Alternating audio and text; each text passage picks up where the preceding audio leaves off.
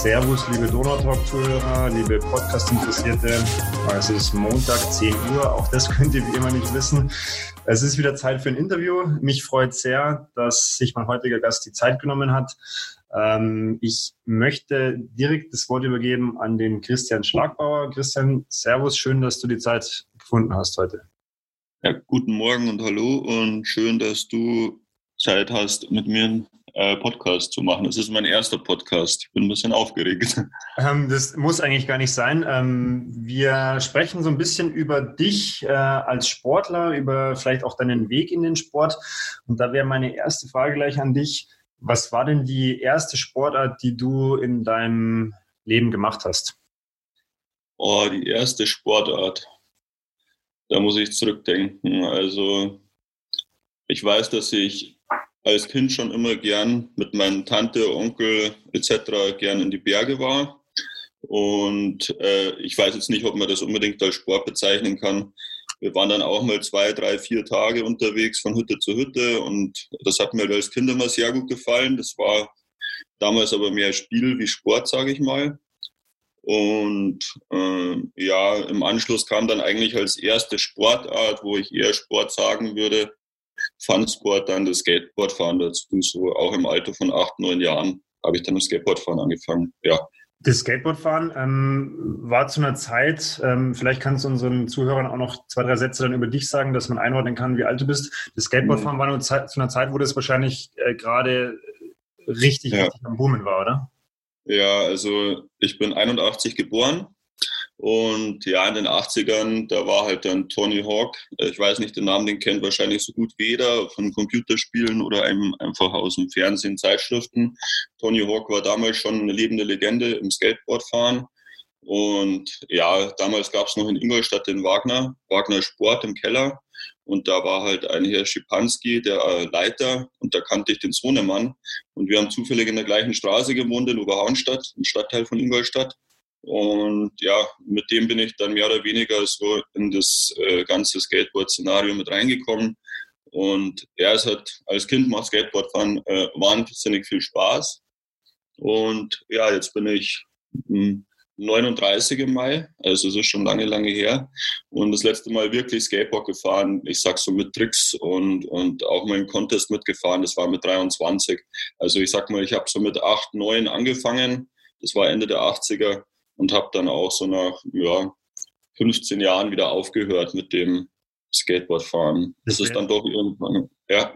Sorry, das wäre jetzt auch meine Frage gewesen. Ähm, skatest du jetzt zum Beispiel heute auch noch? Also hast du noch ein Skateboard und machst es äh, nach wie vor oder ist es für dich komplett abgehakt? Ja, also ich schaue mir, ich schaue mir noch furchtbar gern so in meiner Freizeit, wenn ich mal nicht gerade am Laufen bin oder in der Arbeit in meiner Freizeit einfach gern Skate-Videos noch an.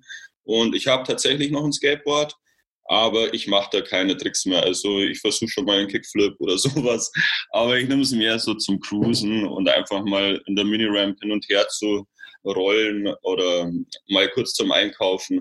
Aber ich mache das nicht mehr so äh, ambitioniert. Also die Tricks, die bleiben weg. Das Verletzungsrisiko schreckt mich jetzt im höheren Alter mehr ab wie als Kind. Ja. Mhm. Ähm, Dazu vielleicht eine Frage, dass man vielleicht auch die, die nächsten Kapitel, die dann später kommen, so ein bisschen mehr versteht.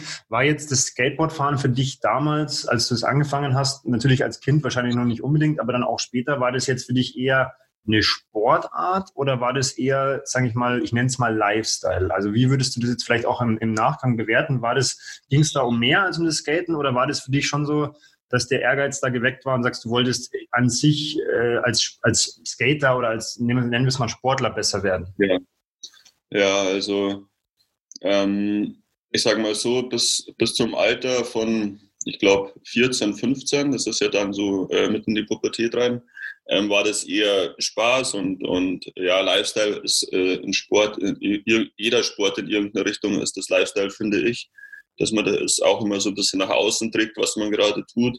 Und beim Skateboardfahren, na klar, da hat man auch wieder ein ganz anderes Erscheinungsbild und so.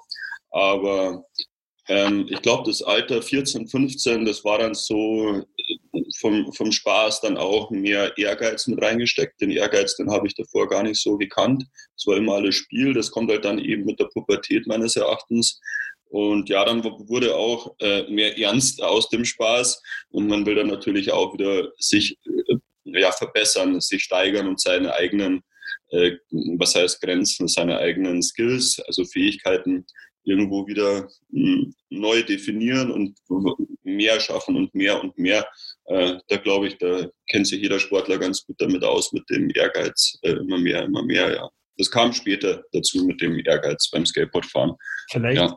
Wenn wir jetzt schon mal einen äh, Skater auch im Podcast haben, weil das äh, ist auch eine Materie, die mir jetzt nicht ganz geläufig oder vertraut ist, äh, mhm. nur noch vielleicht ein, zwei Sätze, wie das, wie das bei Wettkämpfen abläuft. Ähm, was wird bewertet, wie wird bewertet und äh, vielleicht so ein bisschen ein, zwei ja, Erinnerungen an deine, nennen wir es mal Contest, hast du gerade gesagt, glaube ich, oder? Es ist nicht mhm. Wettkampf, sondern Contestzeit. Ja, also ähm, hier in der Region ist es ganz schwierig, einen Wettkampf zu finden. Ich weiß, damals war ich mal in Schrobenhausen mit dabei. Das ist ein bisschen südlich von Ingolstadt, kennt wahrscheinlich jeder Schrobenhausen. Und das war auf einem einfachen, ich sag mal so einem ja, geteerten Sportplatz, so ähnlich wie ein Basketballplatz. Dann waren ein paar Obstacles, also Hindernisse, beziehungsweise so, wie sagt man dazu, so Curbs, wo man dann drauf grindet. Das ist halt alles auf Englisch, die ganzen Ausdrücke. Ähm, und ja, eine Mini-Ramp oder eine Quarterpipe oder ja, jetzt, also ich werde es nicht alles auf Deutsch übersetzen, aber halt einfach wie so ein Skatepark war da aufgebaut. Das war aber nur für den Wettkampf eben gemacht. Es war aus Holz und Metallgestellen, so ähm, gebaute Obstacles eben. Ja, und da hat man dann in einem Wettkampf eben sage ich mal, 15 Leute, die da mitfahren. Und da gibt es eine Jury, die schaut sich das Ganze an und dann bewertet die, ähm, die Tricks beziehungsweise die Lines. Also wenn man zum Beispiel startet in der Quarterpipe, dann macht man Drop-In, dann fährt man runter zum Curbcut und dann macht man über das Curbcut einen Kickflip und dann, äh, um wie länger die Line verläuft, vom Kickflip dann zum 50-50-Grind, ohne dass man vom Brett absteigen muss oder dass man stürzt, um wie länger die ganze Line wird und die Tricks, die wo da zusammenhängen, umso besser bewertet das die Jury. Und dann sortiert sich halt nach und nach immer mehr heraus, wer die in Anführungszeichen Besten sind oder die, wo die, die, die, die eine gute Tagesform einfach haben, sage ich mal. Und ja, genau, äh, am Schluss sind dann halt noch zwei übrig und so wird das bewertet eben von der Jury. Das ist so wie so ein Ausscheidungsrennen, kann man okay. das. Also das heißt, dann ist zum Schluss nochmal Finale und dann wird da auch nochmal nach Punkten bewertet, wer quasi dann zum Schluss gewonnen hat. Ja, genau. Genau, so ist dann Sieger 1, 2, 3. Ja. Mhm. Also wie gesagt, Skate ist jetzt, also ich kenne das von Tony Hawk und ich habe dann da auch, boah, ich weiß nicht mehr wann das war, ganz früher mal so ein, zwei, ich glaube es waren Computerspiele gespielt und da ja, war ja. das klassische Ding, die Halfpipe. Ähm, ja. Und da war ja auch Tony Hawk so der, der glaube ich den ersten, jetzt weiß ich nicht, äh, was der da damals gemacht hat, den McTwist oder so, oder irgendwie sowas.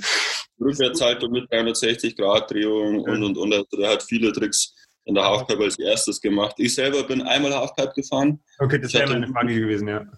Ja, und die Halfpipe, also wir waren damals in Ruhpolding, das ist da bei Berchtesgaden. Und äh, ich war da mit einem Freund, das waren die letzten Sommerferien, das weiß ich noch, da war ich 15, bevor ich ins Arbeitsleben eingetaucht bin, in die Ausbildung. Und ja, da waren wir eben da in Ruhpolding unten in der Skatehalle und ich bin mit meinem Kumpel in die Pipe und ja, das Ding, das hat dann schon drei Meter Höhe am Cooping. Das ist oben das Metallrohr, bevor man dann reinfällt, oben, wo man dann steht, sagt man zu dem Metallrohr Cooping, die Kante. Und das sind ungefähr drei Meter vom Boden, vielleicht sogar ein bisschen um die drei Meter. Und ich hatte da einen ziemlich heftigen Zusammenstoß. Also ich kam von oben runtergefahren und auch irgendein anderer Skater kam von der anderen Seite runtergefahren und wir haben in der Mitte einen Bahn gehabt und er hatte gleich Sternchen vor Augen und und und natürlich kein Helm auf in der Halfpipe, was natürlich vorteilhaft gewesen wäre. Aber das war mein erstes und letztes Mal, wo ich einen Berührungspunkt mit der Halfpipe hatte. Ist ziemlich hart in der Pipe. Okay. Das kann man schon schon haben. Ja. Gut, also danke schon mal an der Stelle für den Einblick. Ich habe jetzt da vorhin bei den Worten auch nicht alles verstanden, aber äh, um das soll es ja schwerpunktmäßig heute auch nicht gehen, sondern wir wollen ja so ein bisschen ähm, vielleicht über diese eher ähm, Episode in deinem Leben sprechen, wo die Leute dich in der Region vielleicht auch kennen. Weil ich denke schon, ich weiß nicht, wie du das selber einschätzt, aber ich denke, gerade auch viele von unseren Zuhörern äh, wissen, wer du bist. Ja. Ähm, ich möchte mal damit einsteigen, dass wir uns damals kennengelernt haben, als du noch ähm, ja, im aktiven Wettkampfgeschehen Triathlon dabei warst. Ja. Vielleicht kannst du ein, zwei Sätze erzählen, wie es mhm. dazu gekommen ist, dass du, sag ich mal, beschlossen hast, erstens Triathlon zu machen und das auch in so einem, ja, doch sehr kompetitiven Bereich damals. Ja, also ähm, ich sage mal so, zum Ausdauersport äh, bin ich einfach gekommen nach dem Skateboardfahren, bin ich noch eine gewisse Zeit Mountainbike gefahren und Downhill und da auch wieder viele Verletzungen und ich habe schon immer gern Sport gemacht und habe mir dann überlegt, was könnte ich machen, wenn ich gern Sport mache, ähm, aber nicht immer hier den harten Fun-Sport in Anführungszeichen. Und ja, dann habe ich das mit dem Laufen probiert. Erstes Mal war so 2007, wo ich mal so sechs Kilometer mit drei Gehpausen gemacht habe. Wie, wie also war das damals? Also war das, wie, wie, kannst du dich noch erinnern an den allerersten Lauf vielleicht oder an die ersten? ja, ich kann mich tatsächlich noch erinnern. Ähm, ich hatte damals ähm, wie soll ich sagen, ja, mal wieder eine schlaflose Nacht. Und, und ein Kumpel zu, hat zu mir gemeint, ein Freund hat zu mir gemeint, du Christian, wenn du laufen gehst, dann äh, der Kreislauf fährt danach runter und du wirst äh, äh, vermeintlich oder eventuell besser schlafen können. Ja, genau. Und so kam das halt. Da habe ich damals in der Innenstadt gewohnt, in der Wagnerwirtsgasse, unterhalb vom Rathausplatz und bin dann einfach mal losgelaufen mit so Sneakern und bin rausgelaufen Richtung Baggersee am Hochwasserdamm ja. und äh, da ungefähr drei Kilometer Richtung äh, äh, Baggersee mit Gehpausen und dann wieder zurück. Und ich habe danach wirklich geschlafen wie ein Baby. Und so war das eigentlich der Anfang, sage ich mal, von 2007 bis 2010, dass ich da das Laufen angefangen habe. Ein Triathlon, der kam dann erst später dazu. Also ich habe 2011 meinen ersten Wettkampf dann gelaufen das war viele Jahre. Das war der Schanzer Seelauf in Ingolstadt. Kannst du dich da noch daran erinnern, was du da damals gelaufen bist und wie das war? Boah, ähm, ja, also ich bin damals, glaube ich, eine, eine 44 Minuten Zeit gelaufen. Also das war für meinen ersten Lauf, war ich sehr überrascht, weil ich im Training deutlich langsamer war. Und ich habe dann nach dem ersten Wettkampflauf, weil mir ging es beim Lauf selber äh, relativ gut, für das, was ich Aufregung hatte und so weiter. Aber ja, ähm, ich habe gemerkt, dass das liegt mir der Wettkampf, wenn einer hinter mir ist und schnauft und mich antreibt und einer vor mir ist und da denke ich mir, den muss ich jetzt auch noch bekommen. Der, der Ehrgeiz hat mich dann schon sehr angetrieben immer bei Wettkämpfen und der Schanzer Seelauf war eben der erste. Gut, dann sprechen wir von 2011. Ähm, Hast du oder wie hast du es zu dem Zeitpunkt gemacht? Und du sagst, 2007 war der Anfang, 2011 der erste Wettkampf. Ähm, wie, wie, hast du trainiert damals? Wie hast du es gemacht? Hast du dir Sachen angelesen? Hast du ja. komplett freie Schnauze trainiert? Wie muss man sich das damals vorstellen? Also angefangen, wo ich angefangen habe zu laufen 2007, da habe ich noch geraucht, Zigaretten geraucht. Und ähm, ich habe halt gemerkt beim Laufen nicht so toll. Ich habe damals immer schon erst so ab Mittag meine erste geraucht und dann am Nachmittag vielleicht so zwei, drei Zigaretten am Tag. Das war so mein Ding, dass ich halt, ich in der Früh habe ich noch nie geraucht damals, sondern und ich habe halt eben gemerkt, wenn ich mal ein, zwei Tage die Zigaretten weglasse, dann äh, kommt das mit, mit, mit dem Laufen viel angenehmer. Das hat besser gepasst. Und so bin ich dann 2010 äh, im Herbst, glaube ich, komplett von den Zigaretten weggekommen und habe bis dahin aber immer nur so sporadisch trainiert und, und Spaß halber. Hm, der erste Wettkampf, der war einfach, ich habe mir gedacht, jetzt machst mal mit, just for fun. Und ja, genau, so kam ich dazu. Und ich habe auch vor meinem ersten Wettkampf ähm, angefangen, die Ernährung umzustellen. Da, da, da, hat sich viel verändert in meinem Leben. Das war so im Herbst 2010, das weiß ich noch. Ähm, da habe ich mir gedacht, ich will mein ganzes Leben verändern.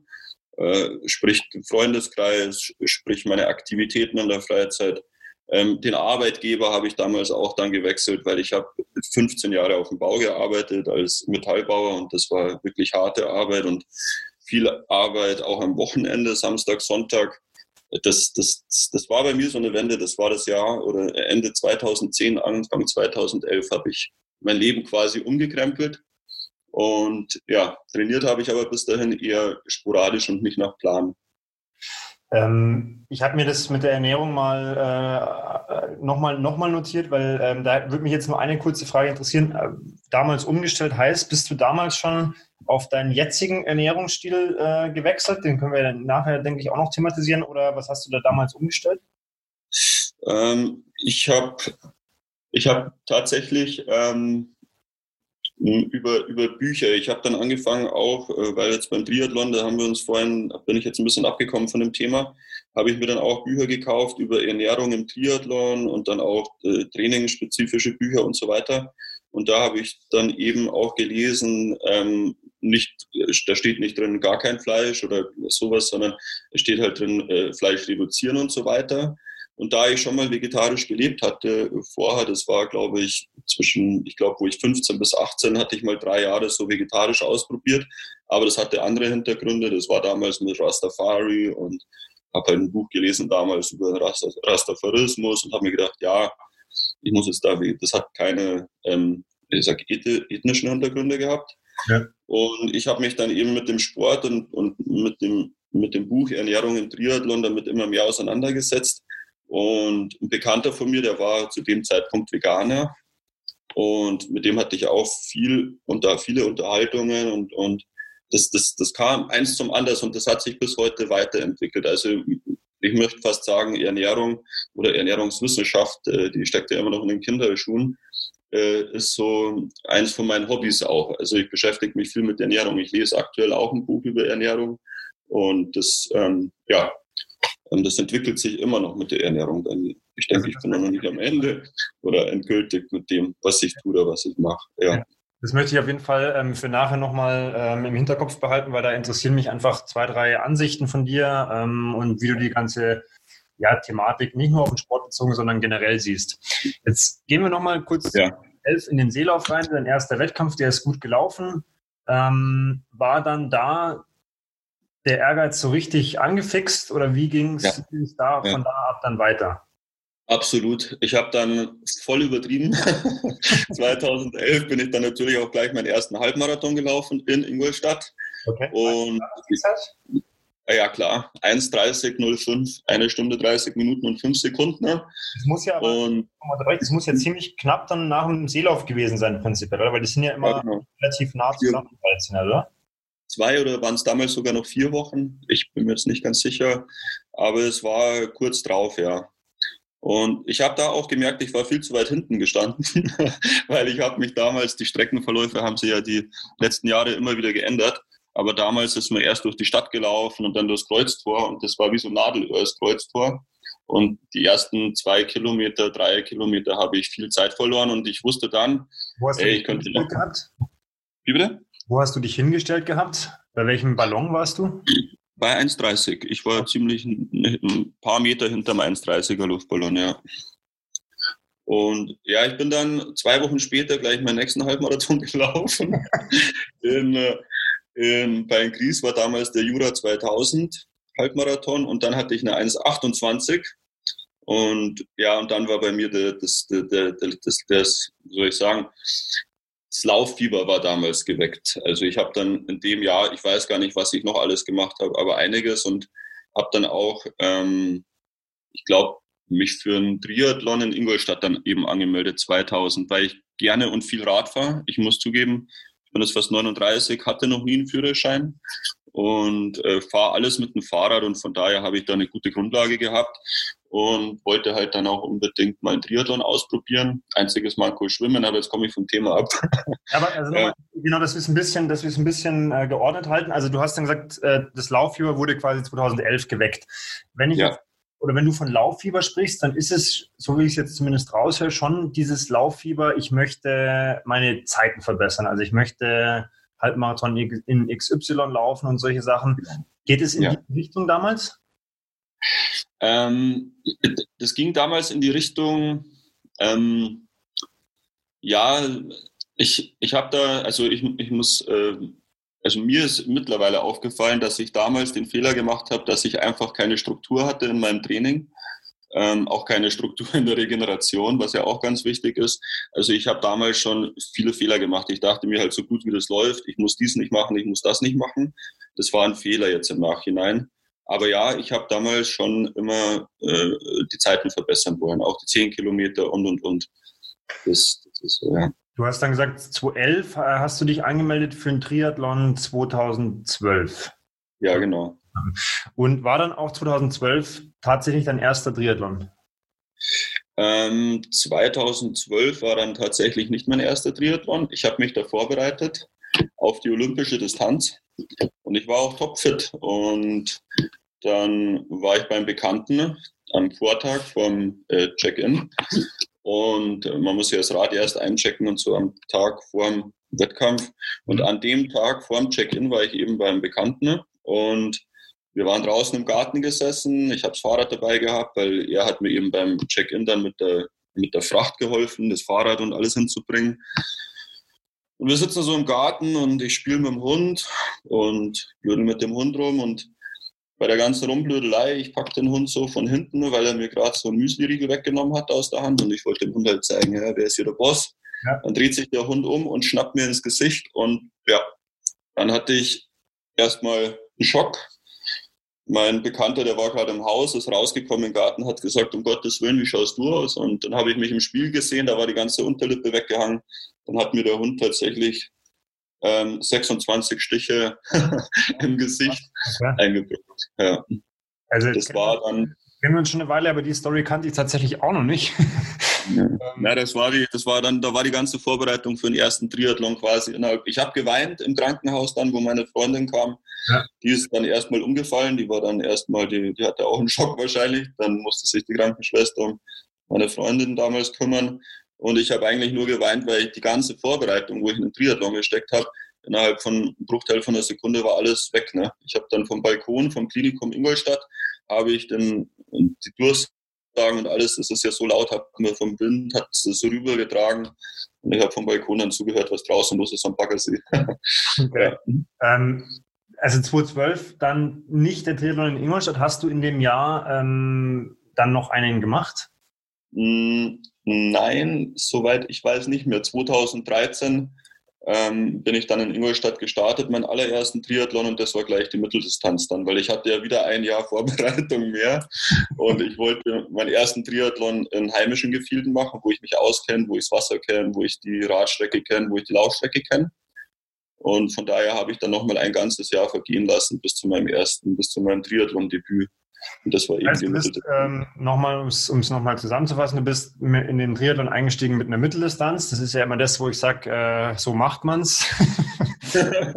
okay. Äh, nee, das macht man im Idealfall nicht. Aber ich meine, das, also würdest du sagen, das entspricht auch so ein bisschen deinem, ich nenne es jetzt mal naturell oder deinem Gedankengang, dass du dann sagst, naja, jetzt habe ich nochmal ein Jahr Zeit, dann mache ich eben gleich Mittel, weil ist ja naheliegend.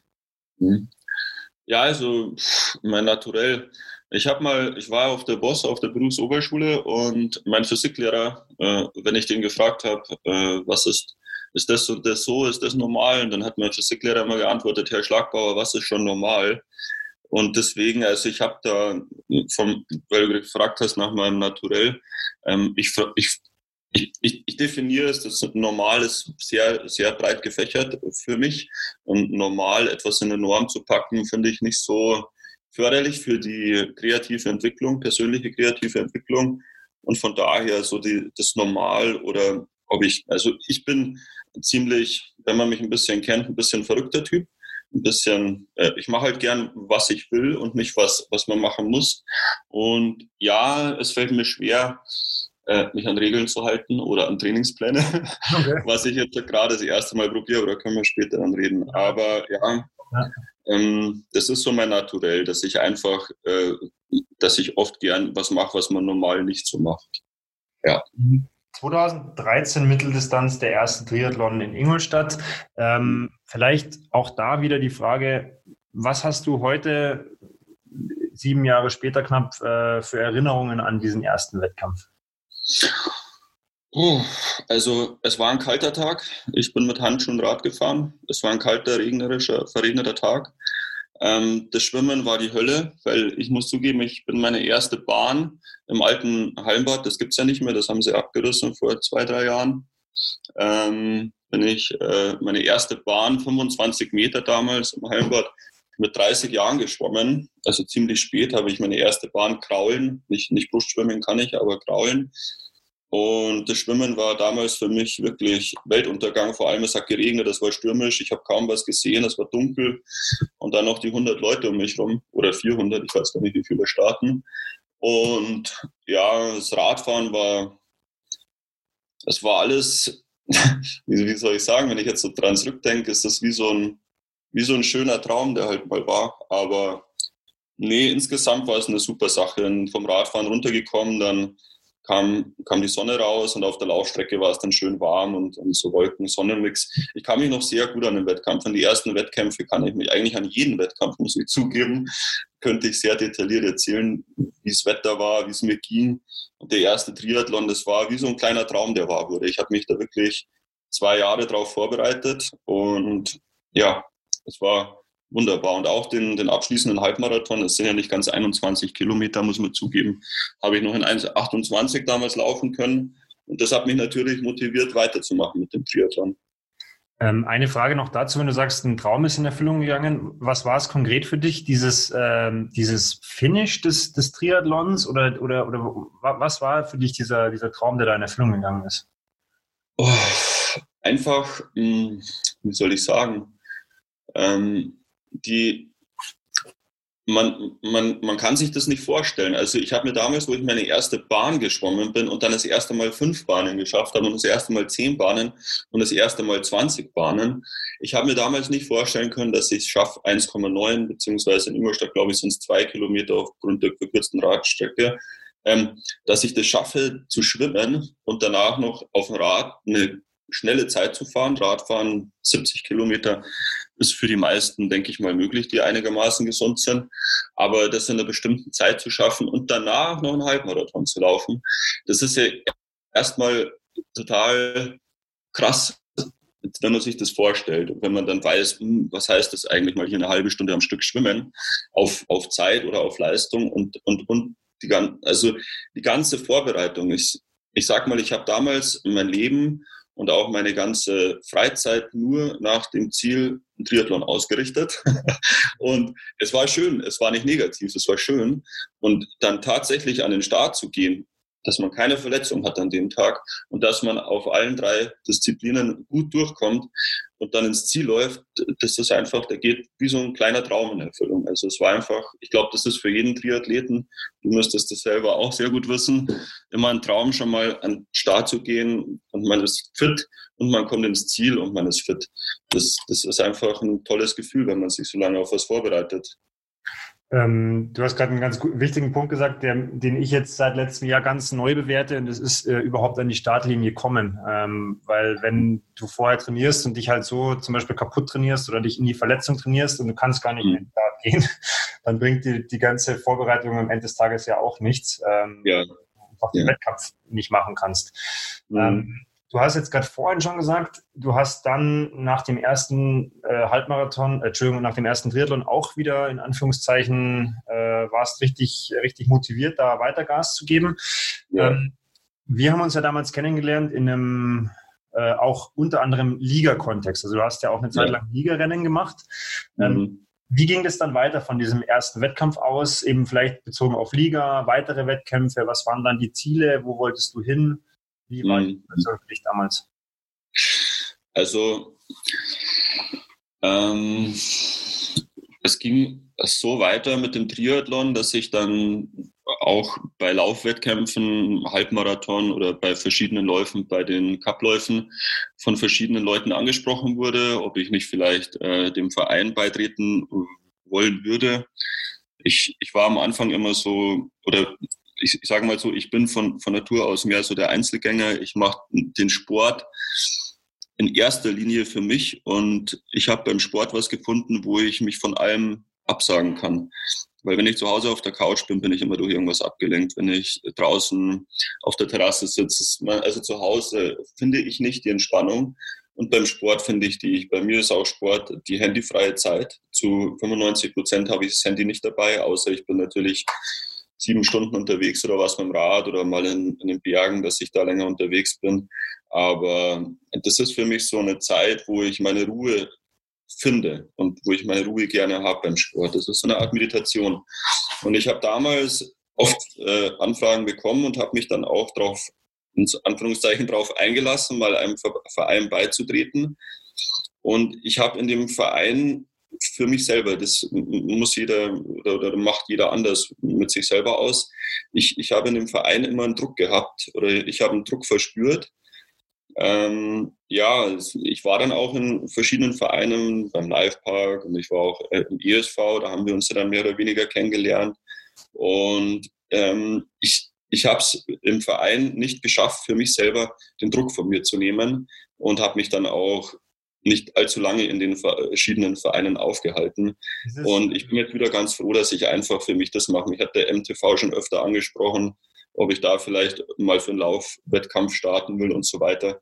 Aber ich, ich möchte nicht. Also ich möchte den Sport weiter für mich machen und nicht mit einem, mit einem Namen auf dem Rücken, das nicht ich bin sage ich mal. Die, ist es die ja. Tatsache, das wollte ich jetzt gerade nochmal nachfragen, ist es die Tatsache, dass du, dass du in einem Vereinskontext zum Beispiel, wenn wir jetzt so ein Ligarennen nehmen, dann, dass dann Leute von dir was erwarten? Oder ist es die Tatsache, mhm. dass du, dass du dann wieder an was gebunden bist, wo du gerade gesagt hast, dir geht es ja eigentlich eher um die, um deine persönliche Freiheit bei dem Sport? Also ja. was ist es für dich, dass du sagst, das war, das war nicht deins? Mhm. Ja, wie gesagt, also das ist einmal der persönliche Druck, den ich mir mache. Und ähm, ich mache, ich, ich, ich habe es nicht gelernt, den Druck abzuschalten. Und ich habe auch das Gefühl, dass äh, oft Erwartungen da sind. Von, wenn man im, im, im Team startet natürlich, bei den Liga-Wettkämpfen gab es natürlich auch Teamsprints etc., Teamwettkämpfe und die Erwartung von den anderen, die lässt bei mir, ähm, wie soll ich sagen, wie so, ich, ich kriege da wie so Hemmungen, also ich fühle mich da nicht so frei im Sport. Wie ich eben gesagt habe, ich, ich, ich fühle mich da unter Druck gesetzt und ich kann den Druck nicht kontrollieren. Ich, ich fühle mich dann einfach nicht mehr frei im Sport, genau. Ja.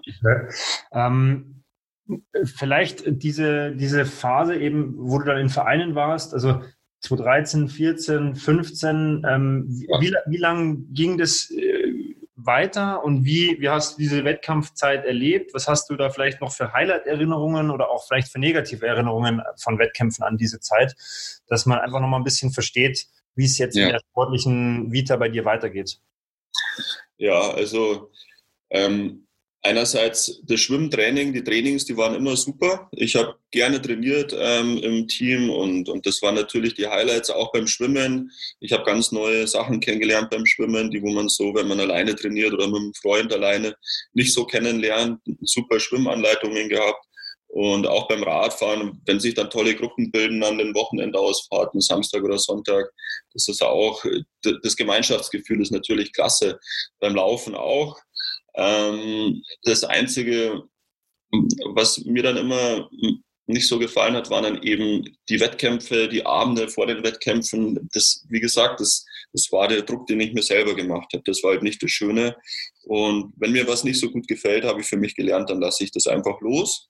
Wenn mir was nicht so gut tut, ob's äh, wie, wie, wie sich die anderen jetzt da mit der ganzen Sache arrangieren können und so weiter, das, das kann ich nicht beeinflussen. Also das, da muss da jeder selber wissen. Aber ich, ich sag mal, die drei Jahre in den, in den also ich glaube, ich bin 2012 in Livepark gekommen und ein Jahr später habe ich dann eben ins ESV Triathlon Team gewechselt und war dann für ein Jahr lang äh, Ligakapitän. Und ähm, ich, ich will nicht sagen, dass es eine stressige Zeit war, aber ich habe gemerkt, dass ich mich selber zu stark unter Druck setze und auch meine Leistung drunter, ja, leiden ist ein bisschen ein krasses Wort, dass Leistung halt ein bisschen geschwächelt hat unter dem Druck. Und jetzt die letzten, ich bin 2015 das letzte Mal im, im Training gewesen im Verein. Die letzten fünf Jahre quasi wieder viel, viel, viel alleine gemacht und auch wieder neue Sportarten für mich entdeckt das Trailrunning zum Beispiel. Ja, auch, weil da, das interessiert mich auch, weil da hast du ja auch ein, zwei äh, witzige Sachen gemacht. Ähm, ja. es war, also so wie es ich in Erinnerung habe, du darfst mich gerne korrigieren, aber es war dann an einer gewissen Stelle ein relativ harter Cut, glaube ich, ähm, was ja. die Triathlon-Karriere angeht. Vielleicht, wenn du, wenn ja. du darüber reden möchtest, ähm, was hat damals den, den äh, Ausschlag gegeben? Wie war das damals für dich und warum hast du das so, so radikal beendet? Also das war, ich weiß es noch ziemlich genau, 2015 und ähm, ich bin damals das letzte Mal in Ingolstadt auch gestartet, bei auf der olympischen Distanz und ich habe ähm, äh, am Anfang, der erste Triathlon war wie ein kleiner Traum. Und ich habe da viele gemacht. Am Tegernsee war ich am Start. Ich habe mich auch für Rot damals für die Langdistanz angemeldet, bin dann aber damals verletzungsbedingt nicht gestartet, war nur als Zuschauer und Anfeuerer an der Strecke. Bin am Wolfgangsee gestartet. Ähm, in Österreich machen die Wettkämpfe viel Spaß in den Bergen, andere Kulisse und so. Und bin auch in St. Pölten gestartet beim Ironman 70.3 damals. Und es hat sich für mich ähm, vom ersten Triathlon bis zum letzten nicht so entwickelt, wie ich mir das vorgestellt habe. Ich dachte, es wird entspannter, ich, ich komme da immer mehr in so eine Flow-Ding. Es hat sich für mich eher äh, eine, eine negative Richtung entwickelt. Vor allem ähm, auch mit meiner damaligen Freundin, es ist viel, viel, viel Training neben der Arbeit. Ich arbeite ja Vollzeit und ich bin dann vier, fünf Mal die Woche schwimmen gegangen. Das war mein größtes, meine, meine größte Baustelle, sage ich mal. Radfahren habe ich schon immer gern gemacht. Das heißt, ich war auch viel mit dem Rad unterwegs, teilweise bis zu 12.000 Kilometer im Jahr. Und dann eben noch das Laufen, Laufen, Laufen. Und ich habe damals meine Beziehung vernachlässigt und auch mich selbst irgendwo. Mein, mein, mein ganzes Wesen, das hat sich alles nur noch, ich, ich habe mich nur noch identifiziert über den Sport und über Training. Und die Arbeit war irgendwann auch, und ich, ich konnte das nicht mehr so jonglieren. Ich war irgendwann an so einem Punkt, wenn ich jetzt nicht einen Cut mache in irgendeine Richtung, dann komme ich in Burnout oder ich, ich komme in, und das war dann für mich der Punkt, wo ich gesagt habe, okay, verkauf dein Triathlonrad, das ist die erste Lösung, trenn dich von dem, es, es wird ja auch irgendwie alles im, äh, wenn man das macht im Leben und man macht es eine Zeit lang, man sagt so drei Monate, dann wird es zur Gewohnheit, sei es der Alkohol, sei es Katzen streicheln, sei es egal, was man macht, auch der Sport wird irgendwann zur Gewohnheit und es fällt schwer, das wegzulassen. Und mir ist das damals wirklich schwer gefallen. Also ich hatte ein Jahr lang, nachdem ich gesagt habe, ich höre auf mit Triathlon, ein Jahr lang so ein richtiges Tief. Ich hatte damals keine Lust auf gar nichts mehr, das, weil ich mir da eben so viel ausgemalt hatte und so viel investiert habe, abgesehen von Zeit, habe ich auch viel Geld investiert in den Sport. Und ja, ähm, ein Jahr lang hat es gedauert und danach habe ich mich dann wieder neu neu gefunden, sage ich mal. Aber es war schon krass. Also man definiert sich da in eine Richtung und wenn das auf einmal wegfällt, ist es schwierig, hm, ja, wie soll ich sagen, wieder, wieder was Neues anzupacken. Ja. Jetzt hast du gerade gesagt, okay, ähm, du hast es dann relativ radikal für dich entschieden. Du hast gesagt, ähm, Triathlonrad verkauft ähm, und dann sch äh, Schluss damit. Und dann hast du gesagt, okay, es, ähm, es ging dir dann im Jahr drauf nicht so gut. Da würde mich jetzt trotzdem interessieren, hast du weiter Sport gemacht? Und wenn ja, was und wie? Und wie ging es dir dann im, im, in Bezug auf, ich mache weiter Sport, aber habe immer noch dieses Triathlon so ein bisschen im Hinterkopf, weil ich da alles investiert habe, wie du gesagt hast, an Zeit und Geld zum Beispiel? Ja, also mit dem Triathlon habe ich damals, ich, ich bin auch vom Typ her so, wenn ich was mache, mache ich es ganz oder gar nicht. Liegt vielleicht auch an der Erziehung, aber ähm, ich habe da wirklich radikal damit aufgehört und habe auch bis heute kein Schwimmtraining mehr gemacht. Ich bin damals ähm, noch oft aufs Rennrad gestiegen. Mein Rennrad habe ich behalten, mein Zeitfahrrad habe ich damals verkauft und bin auch 2016 und 2017 noch das ein oder andere Radrennen gefahren. Also ähm, zum Beispiel den Ötztaler Radmarathon oder Super Giro Dolomiti war ich damals. Da muss ich kurz einhaken, weil das, das sagst du so nebenbei. Das sind ja auch äh, Rennen, also für die, die es nicht kennen, ich denke zum Beispiel unsere Freunde aus Geimersheim werden wissen, von was wir da sprechen.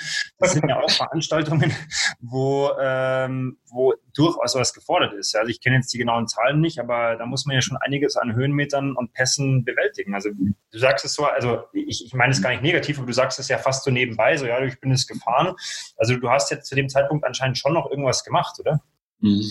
Ja, der, der Ötztaler Radmarathon zum Beispiel, ist einer der, der, sage ich mal, angesagtesten und auch ähm, anspruchsvollsten Radmarathon in Österreich. Da fährt man über drei große Pässe, Jaufenpass, Timmelsjoch und ich glaube Stilzerjoch. Ähm, hat knappe 230 Kilometer und ein bisschen über oder etwas unter 6000, um die 6000 Höhenmeter. Und ja, es ist natürlich für einen, der jetzt ein Rad, also kein, kein leidenschaftlicher Radfahrer ist oder Rennradfahrer, dann schon enorme Zahlen. Aber es ist, ähm, ja, der Radsport, ich, ich muss dazu sagen, ich habe den, den, den Radsport dann auch nach und nach aufgegeben. Der, der Radsport an sich, der, der ist auf jeden Fall auch eine klasse Sache. Jeder Sport ist eine klasse Sache. Ähm, aber äh, das Radfahren braucht sehr viel Zeit im Verhältnis zum Beispiel zum Schwimmen oder zum Laufen. Die Einheiten sind deutlich länger und so weiter, wenn man da auf Niveau trainieren will. Und ja, es ist auch immer eine Komponente dabei, die mich stresst beim Radfahren, beim Rennradfahren. Was, was, genau ist es, was dich stresst? Die, die Straße. die anderen Verkehrsteilnehmer, die LKW so vorbeirauschen. Ich kann beim Radfahren nicht wirklich abschalten, ich komme da nicht in den Flow. Auch äh, wenn ich in, in Österreich oder in Italien oder in der Schweiz früher Pässe gefahren. Die Passstraßen sind auch sehr stark befahren, vor allem an den Wochenenden mit Motorradfahrern, mit Bussen, Touristen, Busse etc. etc. Man hat halt auch immer, abgesehen von dem ganzen, von der ganzen Lautstärke und dem, musst aufpassen auf die anderen Autos, die sind immer ein bisschen stärker wie du, noch die ganze Zeit die Abgase im Gesicht. Ich kann mich noch gut erinnern, da bin ich mal die Großglockner Hochalpenstraße hochgefahren. Das ist auch eine tolle Passstraße. Ich glaube, knappe 27 Kilometer macht man dann um die, wie viel sind es, 1700 Höhenmeter nur im Anstieg. Und die Autos und Motorradfahrer, wo wir holen, die drücken natürlich erstmal auf Gas, wenn die an dir vorbei sind. Und das war kein Naturerlebnis, das war, das war mehr so ein, ich war der, ich war wie so ein, wie so ein Katalysator für die Abgase. ja, und wenn ich dran zurückdenke, äh, natürlich einerseits das Radfahren an sich. Ich fahre immer noch Rad, ich habe aber mittlerweile nur noch ein Mountainbike, ein Hardtail für ein paar hundert Euro, also Aluminiumrahmen und alles billig gehalten, äh, mit dem ich jetzt ab und zu mal ins Altmühltal oder Richtung Kasing, in den Wald rausfahre. Ich fahre halt dann gerne im Wald auf Schotterwegen. Aber das Rennradfahren hat sich dann eben auch verlaufen. Also ich habe mir auch letztes Jahr nochmal ein Rennrad gekauft, weil ich mir gedacht habe, ja, jetzt fang es nochmal an. Da bin ich von August bis Dezember viermal auf dem Rennrad gesessen und ich hatte, sagen wir mal, es war mehr schlecht als recht für meine persönliche Empfindung. Es war mehr Stress und ja, dann habe ich das eben wieder verkauft im Dezember. Aber der Laufsport war halt jetzt, weil wir auch bei Donau Run sind, glaube ich, oder? Genau, also wir sind ja, genau. aus dem Lauftreff heraus entstanden, aber wir haben uns ja auch im Podcast mittlerweile schon in einige Sportarten äh, weiterentwickelt. Ähm, aber das wäre jetzt auch genau die, die Überleitung eigentlich schon gewesen. Also wenn man dich jetzt in den letzten, ähm, ja, ich sag mal Jahren beobachtet ähm, oder wenn man zum Beispiel, du warst eine Zeit mal auch mal bei Facebook dabei oder nicht dabei, aber wenn man so ein bisschen das beobachtet hat, was du gemacht hast, dann war es ja jetzt in den letzten äh, Jahren wirklich schwerpunktmäßig der Laufsport. Ja, ja. Wie, wie nicht, nicht wie kam es dazu, sondern eher, was hat dich dann dazu bewogen? Ich meine, klar, du hast gerade ein bisschen gesagt, okay, irgendwie hat dich der Triathlon gestresst, das Rennradfahren gestresst, aber was war es wirklich am Laufen, das dich dann dazu hat führen lassen, okay, das ist jetzt mein, ich nenne es jetzt mal mein nächstes Ding? Hm. Also ich habe mit dem Laufen angefangen, das war 2007 der erste Sport, bin dann mit dem Radfahren, was ich wie gesagt eigentlich schon immer mache und äh, Radfahren und Laufen dann eben mit, noch mit der Komponente Schwimmen zum Triathlon gekommen. Also Laufen Start, dann Radfahren und Schwimmen mit dazu genommen und das so wie es angefangen hat mit dem Laufen, so hat es dem Laufen auch wieder aufgehört. Also ich habe dann wieder aufgehört mit dem Schwimmen als erstes radikal, dann das Rennrad eben weg und so wie ich 2007 das Laufen angefangen habe, so habe ich so laufe ich seit 2017 auch wieder nur noch. Das Radfahren ist für mich kein Training mehr in dem Sinn, sondern eher Regeneration oder einfach mal ein bisschen äh, frische Luft schnuppern, äh, schnuppern. Und ja, also das Laufen war immer da und das Laufen ist für mich, für mich persönlich die Sportart, wo ich am besten entspannen kann. Bei mir ist es so, wenn ich eine Stunde laufe zum Beispiel, nach einer Stunde komme ich in meinen sogenannten Flow. Und ich habe da meinen Rhythmus drin in der Atmung und, und im, im, im Schritt eben, im, im Lauf selber. Und ja, für mich ist das Laufen, das, das ist für mich das Einfachste. Ich ziehe meine Schuhe an, gehe raus, zack, und bin mal ein, zwei Stunden unterwegs und komme zurück. Und es ist selten ein Tag dabei, wenn ich trainiere. Ich trainiere auch nicht jeden Tag, aber wenn ich laufen gehe, wo ich nach Hause komme und mir hat das Laufen keinen Spaß gemacht, ich bin nach dem Laufen, meine Freundin, meine jetzige Freundin, die Melanie, sagt immer, dass ich nach dem Laufen immer total überdreht bin. Viele kommen ja vom Laufen nach Hause und sind ja erstmal pff, total kaputt. aber ich bin dann ein, zwei Stunden wirklich super gut drauf und freue mich des Lebens, weil ich halt äh, beim Laufen meditieren kann. Ich, ich, ich schalte ab, ich lasse die ganzen Sorgen ziemlich schnell durch den Kopf abrattern und bin dann, wenn ich vom Laufen zurückkomme, quasi leer im Kopf. Und ja, das, ja, das hat sich. Einhaken, wenn ich darf. Ähm, wie, hm. oder vielleicht als, als Tipp auch für unsere Zuhörer, wie, wie machst du es? Also, wenn du sagst, du kannst da für dich gut meditieren, läufst du hm. zum Beispiel mit Musik oder ohne? Auf was konzentrierst du dich? Wie, wie bringst du dich in dieses äh, Thema im Flow rein? Was sind da so deine, deine Tipps und Tricks? Oder was machst du beim Laufen speziell? Uh, ähm, Tipps und Tricks sind gut. Also ähm, ich, ich laufe tatsächlich zu 90 Prozent mit Musik. Es sind selten Tage dabei, wo ich mal nicht mit Musik laufe. Ähm, Musik, das, das variiert bei mir. Ich höre alles Mögliche.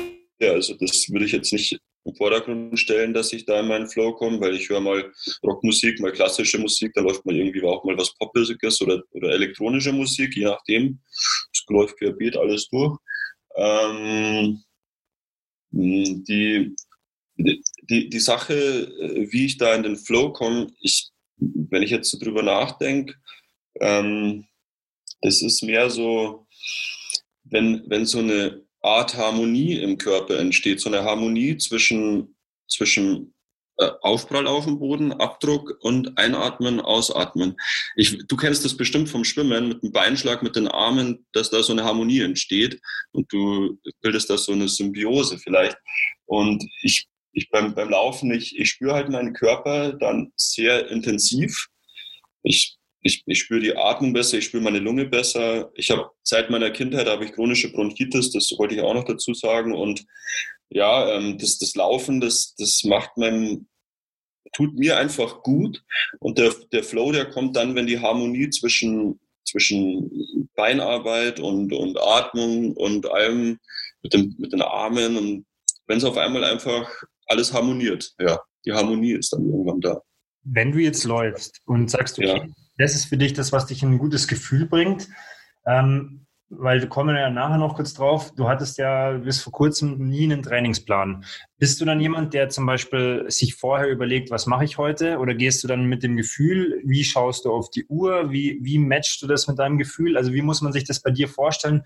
Jetzt auch in den letzten Jahren, wo du ja vielleicht wieder verstärkt gelaufen bist. Ja. Ist die Uhr für dich ein, ein, Begleiter, der nur aufzeichnet? Hast du dich daran orientiert oder hast du da eher aufs Gefühl gehört? Oh, die Uhr. Die Uhr ist ein, gute, ein gutes Thema für mich. Also ich, ich komme ja vom, vom Funsport, wenn ich früher gesagt habe, Skateboard fahren und, und Mountainbiken oder so, da war die Uhr nie dabei. Und hab, der Sport hat da auch viel Spaß gemacht ohne die Uhr. Die Uhr kam dann dazu. Ich weiß noch, als ich angefangen habe, da hatte ich eine ganz einfache Uhr ohne GPS. Da habe ich meine Strecken danach aufgezeichnet am Computer. Ähm, mit so Punkten abstecken konnte man dann über Google Maps so eine Karte, so Punkte abstecken. Ähm, ich weiß nicht mehr, wie die hieß. Okay. Aber dann hatte ich so eine ungefähre Idee, was ich an Höhenmeter und Strecke gemacht habe. Und die Zeit hatte ich natürlich dann mit der Uhr auch dabei. Aber ähm, die Uhr, die hat die hat viel verändert, finde ich. Also wenn man, ich, ich schaue oft auf die Uhr beim Laufen, aber ich schaue dann eher noch auf den Puls, weil ich mir mein Körpergefühl, ähm, der, der, das täuscht mich oft. Ich denke mir, boah, heute geht's mir super gut, dann schaue ich auf die Uhr und sehe gerade, boah, der Puls ist ja eigentlich im Vergleich zu den anderen Läufen der letzten zwei Wochen viel höher. Und manchmal schaue ich auf die Uhr und denke mir, also ich schaue gar nicht so unbedingt auf den Pace, sondern mehr auf meinen Puls ist das bei mir so eine Komponente, was viel drin ist. Und natürlich auch, wenn man, wenn man trainiert jetzt oder, oder sagt, man will eine neue Bestzeit in, auf einer Distanz laufen, dann natürlich schaut man auch auf die Pace und auf die zurückgelegte Strecke und so weiter. Ähm, die Uhr ist natürlich wichtig, aber ja, das, das, die, mich stresst die Uhr manchmal auch. ja. Ähm, das ist aber vielleicht auch ein ganz guter Punkt, weil du hast ja gesagt, okay, wenn man eine Bestzeit laufen will, wie hast du es jetzt in den letzten Jahren gemacht? Bist du noch Wettkämpfe gelaufen? Wenn ja, welche? Und wie, wie bist du das dann auch jetzt in dieser neuen Laufepisode angegangen? Weil du hast ja gerade vorhin gesagt, okay, ich habe irgendwann die Triathlon-Wettkämpfe gestresst, ich habe irgendwann mhm. die, die Radwettkämpfe gestresst. Ähm, mhm. Wie war das jetzt in den letzten zwei, drei Jahren bei dir? In den letzten zwei, drei Jahren ähm, bin ich mehr von der Straße weggegangen, also von Halbmarathon und so weiter ähm, und bin mehr in das ganze Trailrunning und das ganze Geländelauf gegangen, weil ich gemerkt habe, beim Trailrunning schaut man weniger auf die Uhr. Also man muss sich wirklich auf die Strecke konzentrieren, Wurzeln, Steine, Bäume etc. Da steht alles im Weg rum. Und auch bergauf und bergab ist die Pace nicht mehr entscheidend. Ähm, beim, beim Trailrunning habe ich eben gemerkt, da kann ich die Uhr vernachlässigen. Ich laufe einfach viel mehr nach Gefühl. Und ich habe da auch ziemlich lange Wettkämpfe mittlerweile schon gemacht, 60 Kilometer, 67 war der längste Wettkampf am Stück und auch ähm, Etappenläufe. Ich war ja auch so wie du, Sebastian, mal beim Transalpin Run vor drei Jahren mit dabei, 2017. Und die Uhr hat mich da eigentlich gar nicht, bei jeder Etappe, ich schaue da nicht auf die Uhr, egal was ich für Wettkämpfe im Trailrunning gemacht habe oder bei dem Etappenlauf, die Uhr war nicht relevant. Aber wenn ich jetzt, wie jetzt momentan, bereite ich mich auf einen Halbmarathon vor, da ist die Uhr unausweichlich. ja.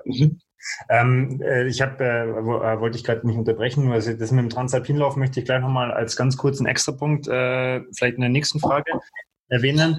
Ähm, du hast jetzt gesagt, okay, die, die Trail-Sachen waren eine Zeit lang im Vordergrund.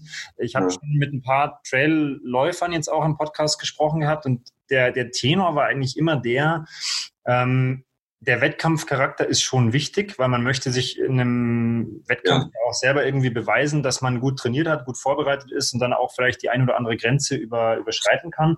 Aber ja. was nicht mehr so wirklich in, entscheidend ist, werden die Zeiten. Jetzt aus deiner, aus deiner Sicht bei diesen Trail-Wettkämpfen, wenn du sagst, okay, ja. ähm, du hast da jetzt ein paar gemacht, auch längere, ähm, vielleicht auch schon mit Ausblick auf den Transalpinlauf. Was würdest du in ein, zwei Sätzen sagen, ist es daran, was für dich diesen Reiz des Traillaufens wirklich ausmacht? Hm.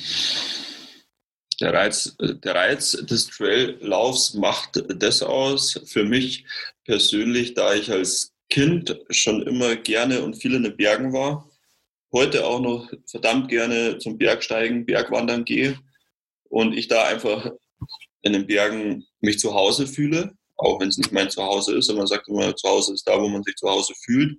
Für mich sind die Berge seit meiner Kindheit ein ständiger Begleiter gewesen.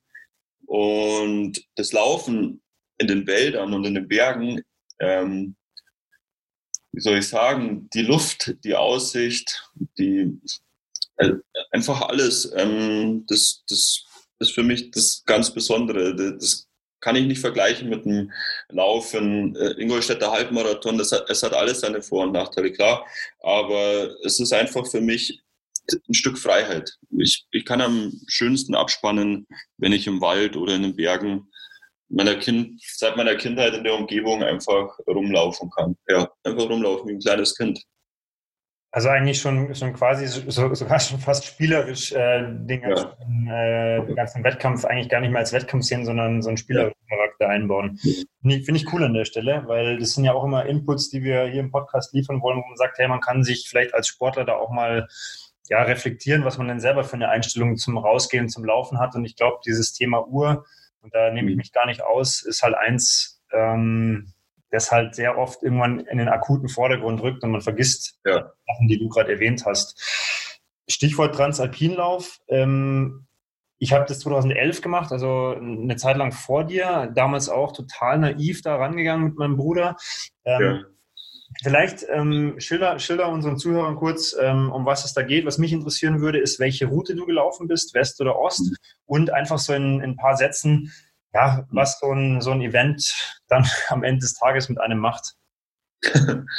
ja, also 2017 ähm, ist die Westroute gelaufen worden. Die Westroute, die startet im Allgäu das war äh, 2017 in Fischen. Ich glaube, jetzt ist es in Kempten oder so gewesen. Ähm, startet im Allgäu und läuft dann schon am ersten Tag über die deutsch-österreichische Grenze nach Österreich, nach äh, Arlberg. An den Arlberg war das. Und man läuft dann über sieben Etappen bis nach Italien. Also in der Schweiz äh, läuft man auch zwei Etappen und man überquert halt quasi im Laufschritt, je nachdem, wie fit man ist. Es gibt auch langsame, es gibt auch welche, die sprinten darüber. Ähm, innerhalb von sieben Tagen überquert man dann die Alpen von Nord nach Süd.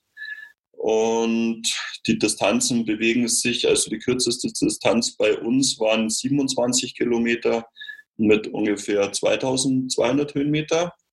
Die längste Distanz waren etwas über Marathon. Ich denke, das waren 46 oder 47 Kilometer. Und das waren dann ungefähr 1400 Höhenmeter auf der Strecke oder 1800. In der Summe sind es ungefähr 270 Kilometer gewesen in einer Woche mit über 15.000 Höhenmeter im Anstieg was man natürlich auch runterlaufen muss und das darf man nicht unterschätzen. Also das Runterlaufen ist nach zwei, drei Tagen oft anstrengender wie das Rauflaufen äh, in Anführungszeichen, ja. ja. Aber ein super Event und ich freue mich auch äh, oder ich hoffe, dass ich die nächsten Jahre da mal wieder dabei sein darf, kann mit einem tollen Partner. Da musste ich jetzt auch gerade lachen, weil das hat uns damals wirklich fast das Genick gebrochen, das Runterlaufen. Da hat mein Bruder dann am vorletzten Tag richtig, richtig Probleme bekommen und wir haben nur noch geschaut, dass wir die letzte Etappe irgendwie ähm, ja, ins Ziel bringen. Ja, ja. Wenn du jetzt äh, einem Außenstehenden, der es noch nicht gemacht hat, versuchen müsstest zu erklären, was dieser Wettkampf mit einem macht, wie es einem da geht, was man da erlebt, wie würdest hm. du versuchen? Ich sage bewusst versuchen, weil ich tue mich da auch immer schwer, ähm, das jemandem zu erzählen, der, der das nicht gemacht hat. Hm. Also ich kann jedem, der wo sich das überlegt, das zu machen, ähm, als Grundvoraussetzung ähm, also nahelegen, die Grundvoraussetzung, dass eine gewisse Affinität zu den Bergen da sein sollte. Man sollte sich gerne in den Berg aufhalten man sollte gerne mal einen Berg raufsteigen und auch mal gerne runtergehen. Das ist so eine Grundvoraussetzung, finde ich. Man sollte sich auf jedes Wetter vorbereiten. Wir waren bis auf über 3000 Meter am höchsten Punkt bei dem Rennen und es war viel Schnee bei uns am Rennen. Eine Etappe wurde sogar ein bisschen tiefer verlegt, musste abgekürzt werden, weil ziemlich viel Schnee war. Man muss die Wetterextreme mögen, die Hitze genauso wie die Kälte, den Regen genauso wie die Sonne, weil es gibt wenig Schatten und wenig Windschutzmöglichkeiten. Das sollte vorhanden sein, Abenteuerlustigkeit. Man sollte Lust haben auf ein richtiges Abenteuer. Und was unausweichlich ist, das sind natürlich auch Schmerzen wer mit Schmerzen umgehen kann oder Schmerzen mag, der ist dann klar im Vorteil. Also das sind so vier Sachen, wo ich sage, die sollten da sein. Einfach die Affinität zu den Bergen, die, die Liebe zu den Wetterextremen, ähm, Berg auf, Berg ab. Da gibt es auch eine tolle Sendung im bayerischen Fernsehen. Und ja, einfach ein bisschen Schmerz, Schmerztoleranz. Ja.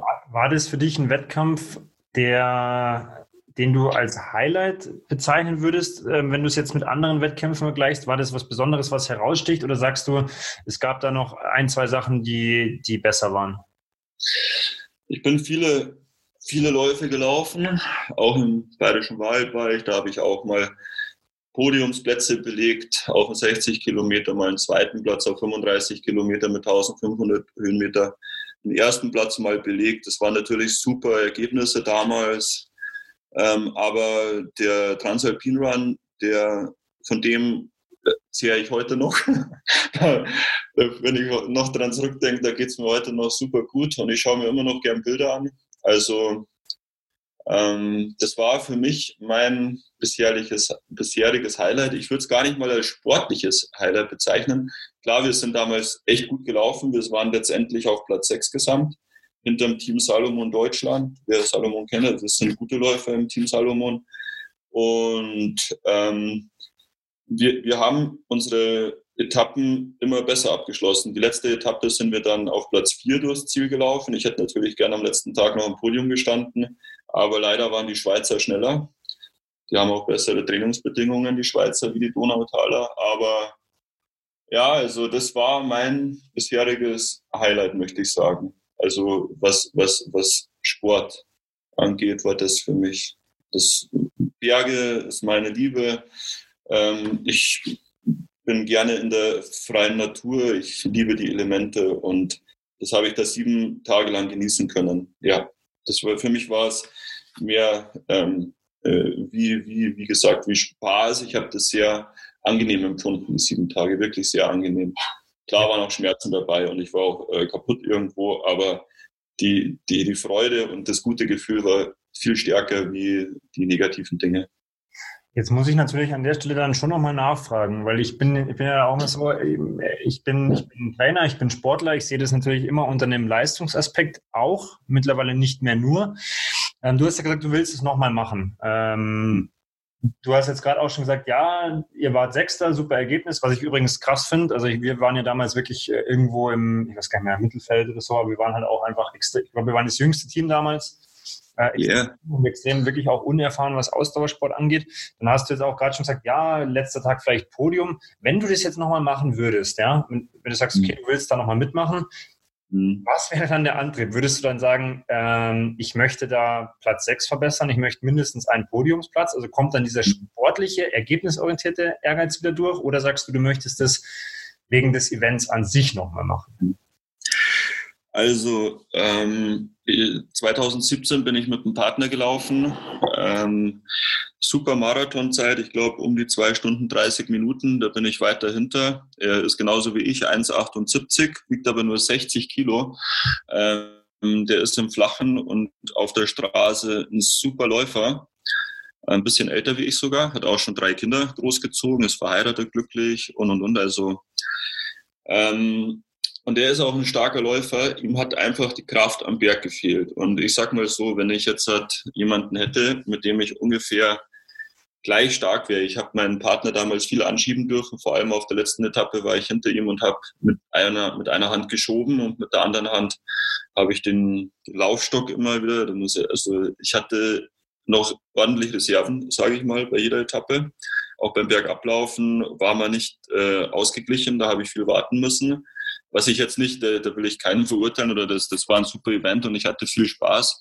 Wenn ich wieder an den Start gehen sollte, dann würde ich mir wünschen, natürlich, also in erster Linie würde ich einfach mal ins Ziel kommen und, und mitlaufen, wieder mal das tolle Rennen. Aber es wäre natürlich toll, wenn man ähm, sich noch verbessern könnte in der Platzierung, was aber gar nicht, das ist nicht so einfach. Einmal auf eine Wurzel gestiegen und, und, und ich habe so viele Ausfälle, auch in den vorderen Rängen waren so viele Ausfälle nach und nach dabei. Das sind sieben Tage und du läufst da wirklich in extrem Gelände. Ich brauch's dir nicht erzählen, du weißt das. Und ja, also in erster Linie natürlich wieder starten und das Event genießen. Und äh, ich würde natürlich gerne mit einem Partner laufen, mit dem ich auf Augenhöhe Spaß habe.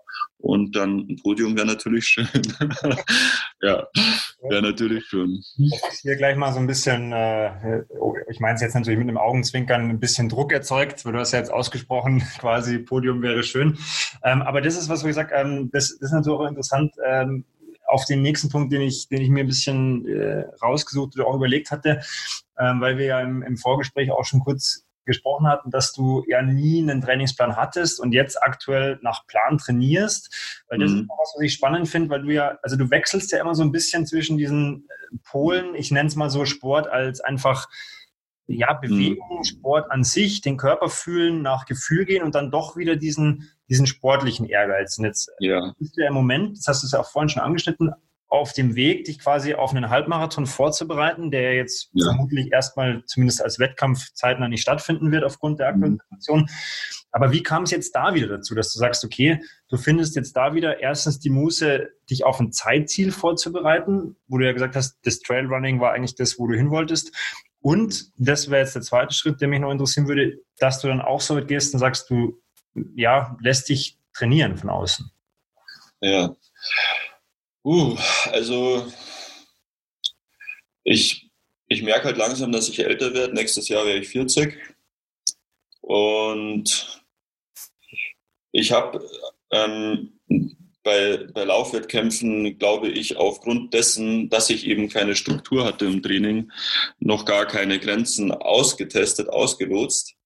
Ich habe jetzt ähm, die letzten eineinhalb Jahre mit einer in Anführungszeichen Verletzung, mit einem verkürzten und verhärteten Muskel zu tun gehabt, dem Psoas major, auch Hüftbeuger genannt, äh, war eine sehr langwierige und, und unangenehme Sache und die hat sich jetzt wieder so gut wie erholt. Also ein bisschen Spannung ist schon noch da nach den Läufen, aber ich kann wieder super trainieren. Und ich habe einen sehr guten Freund kennengelernt die letzten Jahre, der auch äh, so ein bisschen unterwegs ist wie ich, auch mal gerne einen trinkt und auch mal eine Party macht. Und äh, mit dem bin ich auch äh, über, den, über die Physiotherapie, als Physiotherapeut besser in Kontakt gekommen. Genau. Und der Benjamin, darf ich den Namen sagen, der Benjamin, der hat halt gemeint, Christian, du hättest das Zeug, dass du viel schneller läufst, wie du bis jetzt gelaufen bist. Ich habe beim Halbmarathon eine 1,1841 ähm, als Bestzeit stehen. Und der Benjamin, der kennt meinen Körper durch die ganzen Behandlungen in seiner also in seinen Physio-Anwendungen und so weiter und kennt auch meine Train, was heißt Trainings, meine meine bisherigen Wettkampfleistungen. Und er sieht auch, ich habe einfach zu ihm mal gesagt, Benny, du machst doch auch ein bisschen so Trainingspläne, du warst früher beim MTV, du kennst dich aus mit dem ganzen Laufzeug und so. Machen wir doch mal einen Plan. Und so bin ich da einfach wieder reingerutscht, just for fun. Benny hat gemeint, cool, Christian, da geht noch was. Ich habe gesagt, okay, probieren wir es aus. und jetzt bin ich, glaube ich, in, im vierten, viermal zwei Wochen. Ähm, heute ist Ruhetag und dann geht, heute geht quasi die sechs, die siebte Woche vom Training los. Und ich, ich trainiere tatsächlich für den Halbmarathon Ingolstadt und ich werde auch am 9. Mai den Halbmarathon Ingolstadt laufen. Ähm, ja. ja, also das, das besprechen wir gleich noch. Trotzdem nochmal die Frage, also du hast den, den Benny, kann man natürlich sagen, äh, guter, guter Freund von uns, Benny Ziegaus, gefragt, ja. hey, einen Plan. Ähm, du hattest noch nie einen Trainingsplan bisher, ist das richtig, oder? Ich habe schon den ein oder anderen Mal aus dem Internet oder aus dem Buch raus, aber ich habe die ziemlich früh wieder abgebrochen. Erstens mal, weil die Betreuung fehlt natürlich. Du hast, wenn du in Papierform irgendwas hast, hast du die Vorgaben, aber du hast keinen, mit dem du reden kannst. Also da fehlt die Komponente, ist glaube ich sehr wichtig beim Trainingsplan, dass man mit jemandem reden kann.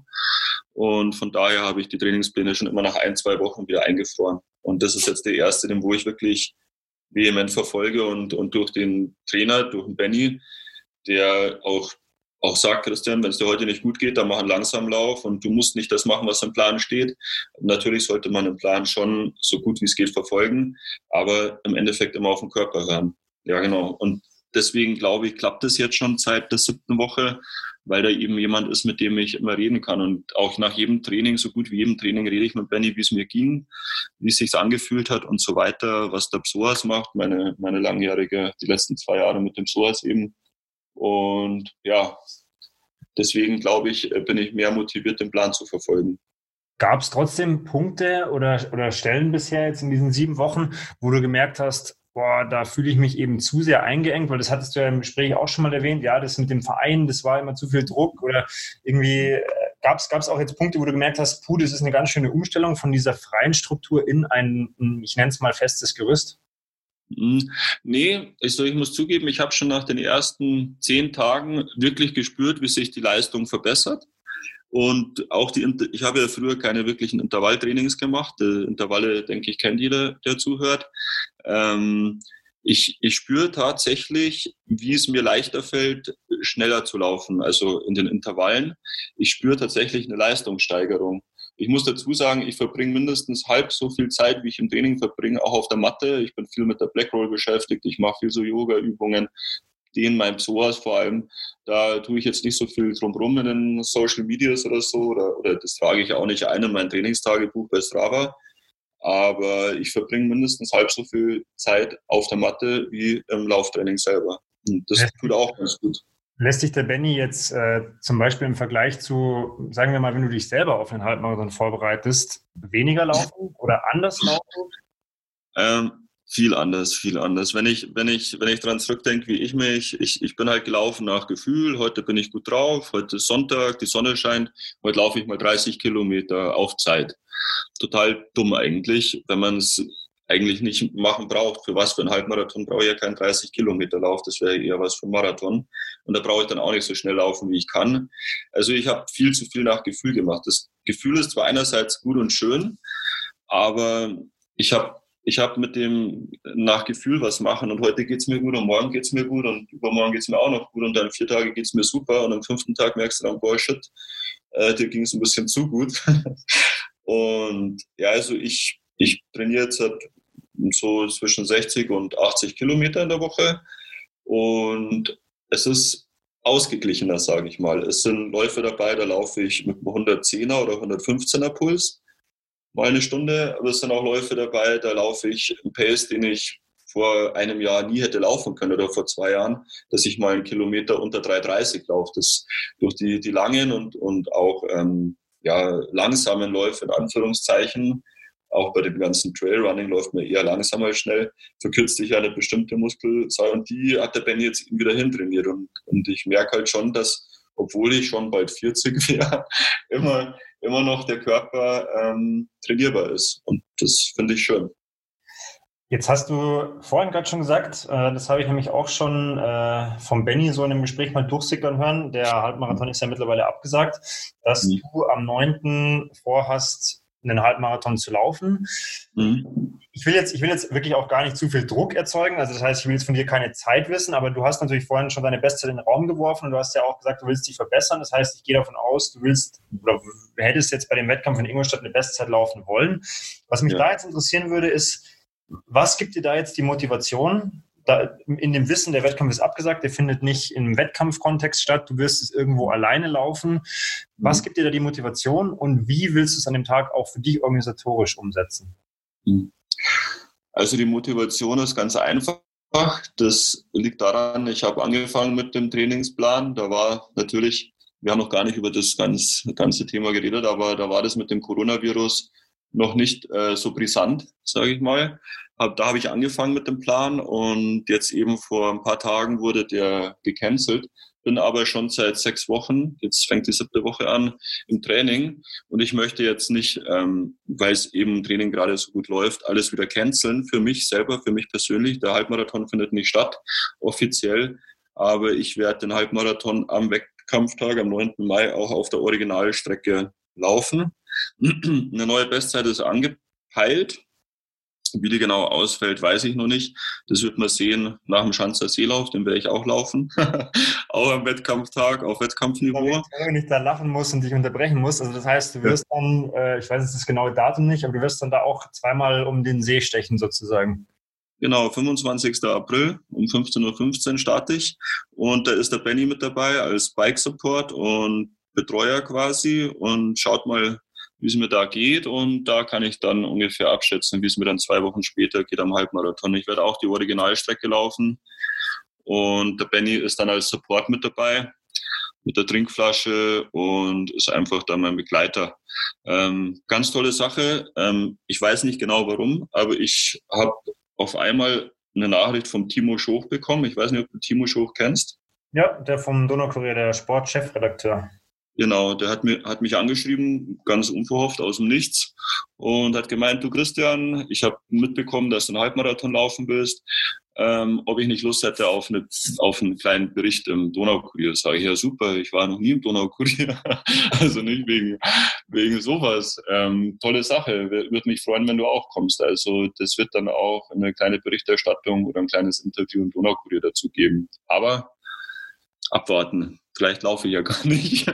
nee, das ist, das ist, ich bin einfach motiviert, weil ich angefangen habe, weil ich merke, da ist noch viel mehr drin als eine 1,18. Und ja, deswegen eine Zeit möchte ich jetzt, ich, ich schätze mal so eine 1,16, 1,15 könnte, könnte es werden, wenn die Tagesform stimmt, wenn es nicht 4 Grad hat wie letztes Jahr. Ich war ja letztes Jahr nicht am Start, aber da hattet ihr ja nur, ich glaube, vier Grad oder fünf Grad. Das war ja super. Da war es echt richtig kalt, da bin ich mit Handschuhen gelaufen. Das war richtig unangenehm, ja. Ja, und von daher, also klar, es kommt auf die Tagesform an, das weißt du selber, das wissen wir alles selber und natürlich auch die äußeren Bedingungen. Aber eine 1,16, da wäre ich schon sehr zufrieden, zwei Minuten. Was ich mich da noch frage, und das, das wäre auch die letzte Frage zu dem Thema, ähm, weil ich wünsche dir auf jeden Fall für dein Projekt da viel, viel Erfolg und dass das äh, alles gut läuft für dich. Aber Krieg, glaubst du, du kriegst es hin, in einem Nicht-Wettkampf-Kontext die nötige hm. Spannung aufzubauen? Das ist eine gute Frage. Also ich, ich sag mal so, ich kann, ich kann das dosiert laufen, denke ich. Ich, ich. ich weiß, wenn ich, ich bin das letzte Mal, ich glaube vor zwei Wochen einfach mal einen Zehner zum Spaß gelaufen und da habe ich mir gedacht, jetzt schaust mal, ob du unter 38 Minuten läufst. Dann bin ich unter 37 gelaufen weil ich beim ersten Kilometer hatte ich so eine 341, 342 drin. Und da habe ich mir gedacht, boah, das fühlt sich aber heute gut an. Und ich, ich weiß ja, wie viel ein Kilometer ist und ich weiß auch, wie viel 10 Kilometer sind. Die Strecke ist ja nicht das Entscheidende und auch nicht die Leute, sondern einfach nur, ähm, ja, wie, wie, wie pacig. Und ich, die, die Spannung, die, die, die Mitbewerber sind da gar nicht so entscheidend, glaube ich. Mir, mir ist das schon öfter so gegangen, dass ich sehr lange, sehr viel alleine gelaufen bin, auch in Wettkämpfen. Wo ich damals die 35 Kilometer drei Stunden alleine gelaufen bin, da war ich immer auf Platz eins. Und wenn man immer vorne ist, dann ist es anstrengend. Das glaube ich, kennst du auch. Du warst auch schon auf ganz vorne. Ähm, man weiß nicht, was ist hinten los und du siehst auch keinen vor dir. Und da, da muss die Spannung einfach von selber da sein oder du, du schaust einfach nur auf dein, dein Pace und sagst, es fühlt sich jetzt gut an, der Abdruck ist hart, aber es geht. Und von daher glaube ich, ähm, ich, ich, das, das äh, mit der, mit der die Grundspannung, die glaube ich, die kann ich auch selber ganz gut dosieren oder kontrollieren. Da brauche ich die anderen Mitbewerber nicht zwingend. Ja, also wir wünschen dir auf jeden Fall beim Projekt Halbmarathon und beim Projekt Bestzeit ja viel Spaß alles Gute, dass bis dahin auch alles so läuft, wie du es dir vorstellst. Dankeschön. Und dass der 9. Mai dann für dich ein guter Tag wird, läuferisch. Jetzt ist ein Thema, das habe ich ähm, bewusst an den Ende gestellt, äh, ans Ende gestellt, und zwar ist das Thema Ernährung und deine Einstellung zu dieser ganzen Sache. Ich denke, die Leute, die dich kennen, die dich auch auf, auf Facebook zum Beispiel verfolgen, die, die wissen das, ja. dass du mittlerweile auch deine Meinung da ganz offen kundtust in, in verschiedenster Weise. Und äh, ja. Es ist ja auch kein Geheimnis, dass du jetzt mittlerweile, also korrigiere mich, wenn ich falsch, falsch liege oder was Falsches sage, dass du vegan lebst. Ja. Ähm, vielleicht kannst du da nochmal durch den Prozess führen. Wie bist du dazu gekommen? Ähm, du hast ja gesagt, du hast dann irgendwann deine Ernährung umgestellt, aber erstmal zum, zum Vegetarier. Also wie kam es dazu? Und vielleicht auch ein, zwei Sätze, was deine, was deine Einstellung zu dem Ganzen jetzt heute ist. Hm. Hm, also, hm, der, mit, dem, mit dem Vegetarismus verbinde ich jetzt nicht unbedingt, ähm, dass ich gesünder lebe oder dass ich ein besserer Mensch bin oder ähm, dass es mir, mir, mir selber deswegen besser geht. Für mich ist das mit dem Vegetarismus anfangs natürlich durch den Sport bin ich draufgekommen, den Fleischkonsum zu reduzieren. Ich hatte im, im, im, in, der, in der gleichen Zeit einen, guten Freund in meiner Nähe, ähm, der lebt mittlerweile in Berlin und, und der war damals schon Veganer. Das ist ja schon fast zehn Jahre her oder gut zehn Jahre. Und mit dem habe ich mich viel unterhalten und er hat mir dann auch verschiedene Dokumentarfilme, unter anderem den äh, Dokumentarfilm Earthlings, nahegelegt. Und da wird der, der ganze Zusammenhang, wie wir als Menschen uns auf der Welt sehen, im Zusammenhang mit den anderen Lebewesen auf dieser Welt. Ich will jetzt nicht Tiere sagen, weil ich denke, wir sind alle Tiere. Und ähm, es wird halt auch von Anfang an viel darüber geredet, über Spezifismus. Also es gibt ja verschiedene Spezien und so weiter. Und was wir zum Beispiel als Menschen gerne machen, wir kategorisieren Tiere einmal in die Haustiere, einmal in die Nutztiere, einmal in irgendwelche wilde Tiere, die wo man eigentlich so gar nicht sieht. Da geht man dann in den Zoo und schaut sich die an. Und die Tiere werden einfach als oft als, ähm, wie soll ich sagen, als, als Medien behandelt und nicht als vollwertige Lebens Lebewesen, die wo auch, wie wir hören, fühlen, also auch die Sinne alle haben. Sie werden einfach benutzt, entweder zur Belustigung, Tiere werden gezüchtet, dass sie lustig ausschauen und dann haben wir die als Haustiere. Tiere werden in Zoo gesperrt, damit man sie sich anschauen kann. In ihren natürlichen Lebensraum werden sie da beraubt. Und Tiere werden einfach gezüchtet, um sie dann auch zu schlachten und zu essen. Das Thema ist ziemlich, äh, ziemlich schwierig, glaube ich, ähm, weil es einfach sich so entwickelt hat über die ganzen Jahrhunderte, vielleicht sogar Jahrtausende. Ähm, und das heute bei uns in der Gesellschaft einfach so ist, das, es ist einfach so, wie es ist. Die wenigsten setzen sich wirklich damit auseinander, was sind eigentlich in Anführungszeichen diese Tiere, diese Nutztiere. Haben diese Tiere nicht auch Empfindungen oder haben sie vielleicht sogar auch Empathie gegenüber anderen Lebewesen? Ähm, ich, ich für meinen Teil, ich habe einfach entschieden, kein Fleisch zu essen und auch weitestgehend auf tierische Produkte wie Eier und vor allem Milchprodukte zu verzichten, weil ich mich mit dem Thema sehr ausgiebig beschäftigt habe und ich ich habe auch schon viele Kühe gestreichelt. Ich habe Bekannte in meinem Bekanntenkreis, die haben noch nicht mal ein Schaf wirklich gesehen. Ähm, ich, ich bin immer wieder verwundert, was für eine große Distanz eigentlich zu den Tieren besteht, vor allem bei Leuten, wo man sich denkt, ähm, die sind jetzt schon 30, 35 Jahre auf der Welt und haben noch nicht mal eine Kuh gestreichelt. Ähm, und andererseits liegen sie auf unserem Teller und wir essen das. Ähm, ich ich finde, man sollte sich, wenn man wenn man die Tiere isst, auch ausgiebig damit beschäftigen, wie wachsen die Tiere auf, wie findet überhaupt die Befruchtung statt. Das wird ja alles heute nicht so, wie sie es gehört. Es wird alles künstlich befruchtet. Wir spielen Gott und wir machen das bei vielen Dingen, aber ich finde nicht, dass wir, dass, dass man die Tiere oder die, die Nutztiere oder dass man sie so ähm, als Gegenstände benutzen soll. Ich arbeite in der Automobilindustrie und ich sehe, wie viel Wert darauf gelegt wird, dass das Auto vom ersten Teil bis es runterfährt von, vom, vom Band, von der Fertigung, dass das Auto perfekt dasteht und glitzert und da, da, da, da stecken hunderttausende von Arbeitsstunden drin. Es wird so viel Geld und Zeit investiert, so ein Auto schön zu machen. Und was machen wir mit den Tieren? Wir tun sie irgendwo einpferchen und einsperren, bloß dass keiner hinschauen darf. Es wird alles verriegelt und gemacht. Und das Tier ist keine 10 Euro mehr wert. So ein Kalb oder ein Schwein wird für 6 oder 8 Euro in der Industrie verkauft und das wird behandelt wie das letzte Stück Dreck, nicht wie ein Lebewesen. Und bei Autos, bei materiellen Dingen, bei vielen materiellen Dingen, da legen wir so viel Wert drauf. Und ich finde, das ist einfach total verschoben, weil ich, ich für meinen Verstand, ich finde einfach, dass dass das Leben an sich so viel wert ist. Man kann es nicht mit Geld bezahlen. Und wir benutzen das einfach nur, um unseren Hunger zu stillen oder unsere Lüste zu stillen. Ähm, ob man jetzt Fleisch braucht oder nicht, das will ich hier nicht diskutieren. Aber man sollte sich, wenn man Fleisch isst, mal sehr ausführlich mit dem ganzen Thema beschäftigen. Und ja, dann soll jeder für sich selbst entscheiden, wie er weitermacht. Aber bitte schaut euch die Sachen mal wirklich an, schaut euch Filme wie Earthlings an ähm, und die ganze Sache mit der Massentierhaltung und so weiter. Ich sage nichts dagegen, wenn wie zum Beispiel in der Tundra oder in der Taiga oder in irgendwelchen Ländern oder, oder Landstrichen, wo nichts wächst aufgrund der klimatischen Bedingungen, wenn dort Jagdtiere, also hoch, hoch, hoch ähm, Hochlandtiere oder irgendwelche Elche oder sowas gehalten werden und die Einheimischen das da brauchen, um zu überleben.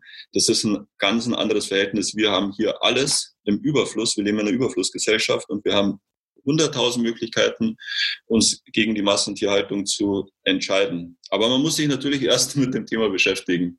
Das ist jetzt sehr äh, komplex, das ganze Thema. Ich könnte lange reden, aber ich höre jetzt auf.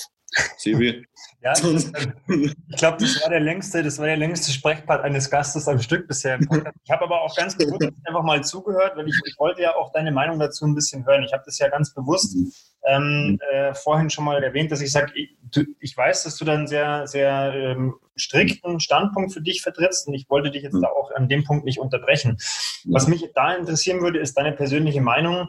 Ähm, gerade die aktuelle Situation, in der wir uns befinden. Ähm, glaub, hast, du, hast du da vielleicht ein bisschen für dich die, ich nenne es jetzt nicht, nicht Hoffnung, aber glaubst du, dass diese aktuelle Situation an dieser Thematik vielleicht zukünftig ein bisschen was ändern wird? Auch jetzt was zum Beispiel das, nicht nur das Thema Tiere, sondern auch dieses Thema materielle Dinge, zum Beispiel, ähm, dass sich da in Zukunft was ändern wird? Du meinst jetzt im Zusammenhang mit der Coronavirus-Krise? Genau, genau. Hm. Also ich, ich war am Anfang, war ich ein bisschen desinteressiert an dem ganzen Thema. Die letzten zwei Wochen bin ich ja schon zu Hause. Bei Audi ist Kurzarbeit momentan und ich arbeite bei Audi, bei dem Automobilhersteller. Und da habe ich mich jetzt mehr mit dem ganzen Thema auch beschäftigt. Ähm, als Optimist, ich sage mal, ich bin ein pessimistischer Optimist. Ähm, wenn ich kannst, mal du das, kannst du das kurz erklären? Weil das, das, da muss ich jetzt gerade lachen. ich erwarte nichts das Schlimmste, aber hoffe das Beste. Okay. Das ist, glaube ich, der pessimistische Optimist, so definiere ich mich selber. aber als Optimist würde ich sagen, dass es, dass es was ändern könnte, wenn die Menschheit jetzt, oder was heißt die Menschheit, wenn die, wenn die Gesellschaft ähm, jetzt zu Hause sitzt und sich wirklich mit, mit sinnvollen Dingen beschäftigt ähm, und nicht mit, ähm, ich weiß nicht, 100 Folgen, äh, wer wird Germany's Next Top, Mob Total oder Topmodel, wie die Sendung heißt, anschaut und sich irgendwie mit äh, Netflix-Serien zudröhnt, sondern sich wirklich mit Sachen beschäftigt in der Zeit, wo man es wirklich kann und sollte, die wo was ändern könnten. Das ähm, wäre schön, aber ich ich habe irgendwie mehr die Befürchtung, dass wenn das Ganze vorbei ist, dass das die ganze Welle sich so aufgestaut hat und dass danach äh, die, die ganzen äh, kommerziellen Märkte das alles wieder ähm, in die Richtung zu bringen, wo es, ist, wo es mal war, dass das alles wieder einen neuen krassen Schub und, und, und eher in die negative Richtung geht. Aber ich, ich weiß es nicht. Ich habe keine Ahnung. Ich bin selber gespannt. Meine Freundin zum Beispiel, die hat sich jetzt vor zwei Tagen eine Gitarre geholt. Die lernt jetzt Gitarre spielen in der freien Zeit. Ich habe angefangen mit Japanisch. Ist übrigens ganz toll, Japanisch. es gibt zwei Alphabete mit jeweils 47, äh, 46 Buchstaben. Und die Buchstaben sind nicht so einfach wie bei uns in der lateinischen Schrift, sondern sind alles also, ja, man, man kann sich schon mit, mit Dingen beschäftigen. Ich lese auch, wie gesagt, nebenbei noch ein Buch über ähm, Ernährung und es kommt immer ganz darauf an, mit was sich die Leute jetzt beschäftigen in der freien Zeit. Das, denke ich, ist dann ausschlaggebend für das, was nach der ganzen Krise passieren wird. Ja, ich denke, ähm, wir, wir, sind uns beide einig, dass äh, wir jedem Bewegung ans Herz legen können in, in der jetzigen Situation, weil es einfach, und da möchte ich mhm. nochmal einen Punkt von dir aufgreifen, den du schon mehrfach irgendwie so ein bisschen angeschnitten hast. Es, es ist einfach ein super Ventil und es kann extrem helfen, auch in schwierigen Situationen. Ich denke, das wissen wir beide auch, dass Sport halt einfach was ist, was ja. äh, einem ich, ich sag, ich nenne es immer so ein bisschen so, was einem so ein bisschen äh, Leben schenken kann. Und zwar gar nicht jetzt in der spirituellen Form, sondern einfach, wo man sagt, hey, wenn ich eine Stunde rausgehe und laufe, oder in dem Fall ich, ich walk im Moment, das ist auch krass, wie ich mich da auch reingefuchst habe, aber man, man kommt anders zurück, wenn man aus der Haustür geht und eine Stunde ja. Und dann wieder daheim ist. Man kommt anders zurück. Ja, absolut. Das ist für mich auch was, ähm, der Sport, der, wie soll ich sagen, der ist jetzt in der Zeit das Einzige, was wirklich, ähm, was man wirklich machen kann und das, was auch was Sinnvolles ist. Ähm, viele, viele, ich, wie soll ich anfangen? Ähm, ich habe es Bekannte, die sagen, die wissen nicht, was sie machen sollen. Die sind da vorher ins Fitnessstudio gegangen und jetzt ist halt das Fitnessstudio zu. Dann sage ich, dann geh doch laufen oder Radfahren oder walken, wie du es gerade auch machst. Da muss ich auch noch, du hast eine Challenge am Laufen, nochmal nachhaken. Du machst das so äh, Kilometer in 5,14 habe ich gehört. also offiziell, offiziell haben wir noch keine Challenge ausgerufen. Es ist so, ich habe mich mit Benny ein bisschen mhm. unterhalten und ein paar Leute haben das so ein bisschen nachgemacht. Aber was mich einfach ähm, an der ganzen Sache interessiert, und das ist wirklich sowas, wo ich sage, ähm, deswegen probier es ruhig auch mal aus. Es geht nämlich mhm. dabei wirklich auch darum, äh, einfach mal seinen Horizont ein bisschen zu erweitern. Ich meine das jetzt gar nicht ja. negativ, wenn jemand sagt, der hat da keinen Bock drauf, aber schnell gehen ist koordinativ was ganz anderes als äh, schnell laufen. Also ich war da auch am Anfang überrascht, ähm, wie überfordert ich am, am Anfang war, aber nach zwei, zweieinhalb Wochen merkt man halt auch da, ähm, es wird besser und der Körper passt sich an und wenn du da Bock drauf hast, dann äh, ja, geh mal einen Kilometer richtig schnell und schau mal, was du da rauskriegst äh, und dann ja, baust immer mal wieder ein, weil ich denke, es ist, es ist ja auch das, worum es im Sport, glaube ich, immer gehen sollte, was ich auch eine Zeit lang selber nicht mehr so wirklich auf dem Schirm hatte, ist einfach ja. so ein bisschen auch dieses Spielerische, ja, weil ich meine, ich kann, ich, ich soll erst ab April wieder laufen, so war es vereinbart, das werde ich auch diese Woche tatsächlich am 1. April wieder tun, ein paar Sekunden lang. Ja. Aber äh, das Spielerische, einen Kilometer schnell gehen, ähm, ja, ist einfach was Neues und was Cooles. Aber weil du gerade gesagt hast, mit dem, mit dem Gehen, ähm, dass man da auch erstmal so die Technik rausfinden muss. Äh, unter Gehen verstehe ich, dass man ständigen Bodenkontakt hat oder man beschreibt keine Flugphase. Genau, das ist auch die, ich habe mir dann äh, auch erstmal die, die Regeln auch von diesen Gehwettbewerben durchlesen müssen, weil ich hatte null Erfahrung damit, aber das ist quasi ähm, genau der Punkt, dass quasi immer ein Fuß oder ein Teil des Fußes Kontakt mit dem Boden haben muss. Mhm, mhm. Also es wäre mal interessant, wenn man da irgendwie oder wenn du da mal so eine Challenge machst jetzt äh, zeitnah, dass du da vielleicht so ein kurzes Video oder irgendwas Schriftliches mit anhängst, ähm, wie das Ganze stattfinden muss, weil da gibt es ja auch Vorgaben mit dem Gehen. Wenn ich an Gehen denke, da muss ich immer dran denken, im Fernsehen gibt es ja auch die, den Wettkampf oder die, das, die, bei den Olympischen Spielen die GEA, die arbeiten ja so mit der Hüfte so krass. Da denkt man sich, boah, was machen die mit der Hüfte? Das schaut richtig also kreisen. Man muss, tatsächlich, man muss tatsächlich an der Stelle, äh, also deswegen sage ich, es ist koordinativ gar nicht so leicht, weil wenn man jetzt denkt, man geht spazieren und man beschleunigt das Tempo ein bisschen, dann ist mhm. man da irgendwann limitiert. Also man wird dann da sicherlich nicht schneller werden. Also man muss schon ähm, da an der Technik so ein bisschen arbeiten. Ich habe halt gemerkt, was mir halt extrem hilft, das ist erstmal mhm. die Frequenz zu erhöhen, weil ich bin ja, ich habe doch echt eher lange Beine und wenn ich halt mit den Armen akut viel mache, dann bewegen sich auch meine Füße schneller und dann okay. allein schon mal, kann ich allein schon mal schneller gehen. Aber es ist wirklich so, wie du sagst, man muss die Hüfte anders einsetzen, man muss die dann leicht nach vorne schieben, wenn man den Schritt eben erst schneller und dann länger macht. Also das ja. ist so, ja, ich schaue mal, ob ich was finde und dann schreiben wir mal einen offiziellen Facebook-Beitrag und dann rufen wir mal offiziell die Challenge aus und nominieren so ein paar Leute, ich jetzt zum Beispiel Markus Stör oder so oder einfach ein paar ja, Leute, die sich daran mal ausprobieren dürfen. Ja, eine coole Idee.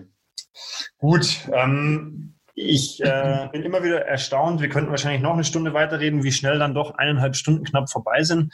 Ähm, ja, ja. Ich habe immer zum Schluss vier Fragen, die stelle ich mhm. jedem Gast im Interview gleich. Ähm, du hast ja gesagt, du hast noch keinen von unseren Podcasts gehört, das heißt, du weißt nicht, was dich erwartet. Du kannst oder darfst einfach ganz spontan antworten, was dir, was dir einfällt. Okay. Hast du im Sport und oder im Leben ein Vorbild?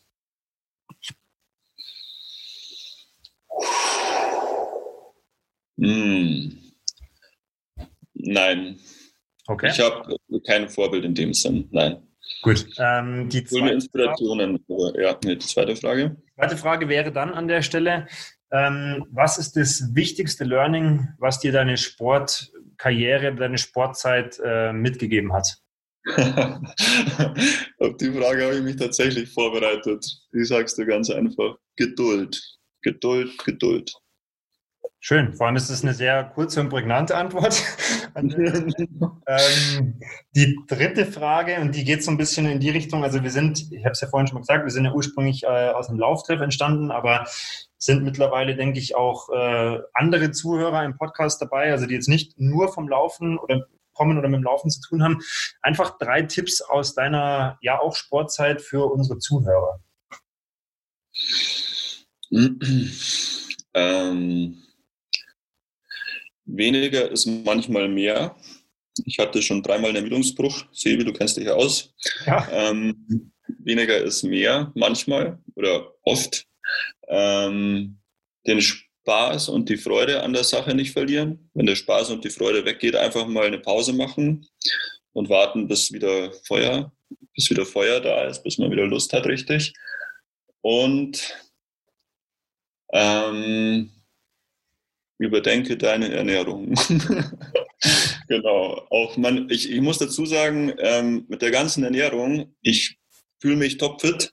Es ist nicht so, dass ich, weil ich auf tierische Eiweiße verzichte oder tierische Fette, mich irgendwie krank oder kaputt fühle. Ich bin auch immer ein, zwei Mal im Jahr beim Arzt und das ein großes Blutbild machen mit Vitamin B12 extra und Ferritinwerten. Ich möchte noch dazu sagen, Ernährung möchte ich euch noch auf den Weg geben. Versucht da viel aus. Keine Extreme, nicht hier nur Leberkas essen oder nur noch Weizenbrot, sondern einfach versuchen, verschiedene Dinge auszuprobieren. Ernährung ist sehr viel im, im, im ganzen Sport, finde ich. Sehr, sehr viel, ja. Vielleicht kann man an der Stelle auch sagen, für die, die dich jetzt nicht kennen und die jetzt auch kein Bild von dir haben, also mhm. du wirkst sehr gesund, du wirkst sehr athletisch. Äh, ich habe dich jetzt äh, das letzte Mal zwar im Dezember gesehen, aber es ist ja jetzt nicht so, dass du irgendwie, ähm, dass du ungesund daherkommst, auch, auch was deine Leistungen sportlich angehen. Also ich denke, das kann man schon so unterschreiben. Und ich meine, ich, ich kenne es ja ähnlich. Also es ist jetzt nicht unbedingt so, dass man deswegen akute Einschränkungen hätte. Ähm, Christian, an der Stelle vielen Dank, dass du dir wirklich die lange Zeit genommen hast. Ähm, vor der letzten Frage mache ich jetzt immer schon die Verabschiedung, weil ich möchte, dass der Gast das letzte Wort hat. Ähm, danke für deine Zeit. Ähm, wie gesagt, ich wünsche dir für deine anstehenden Projekte und für deinen Halbmarathon alles Gute. Und ich würde die letzte Frage stellen, wenn du, wenn du bereit bist. Ja, ja, ich möchte auch vielen Dank sagen. Danke für das Interview und danke an alle meine Freunde und Bekannte, die mich unterstützen und die immer hinter mir stehen. Ja, auch an meinen Trainer und meine Freundin und meine Familie vor allem. Danke, danke. Falls ihr das hört, ich werde es euch allen schicken. Genau, leitet einfach weiter. Das freut uns natürlich auch, wenn ja. ein paar neue Leute uns zuhören. Ähm, die letzte Frage, die darfst du vervollständigen und dann sind wir am Ende des Podcasts. Also wie gesagt, vielen Dank für deine Zeit. Ähm, mhm. Laufen ist? Mhm. Meditation.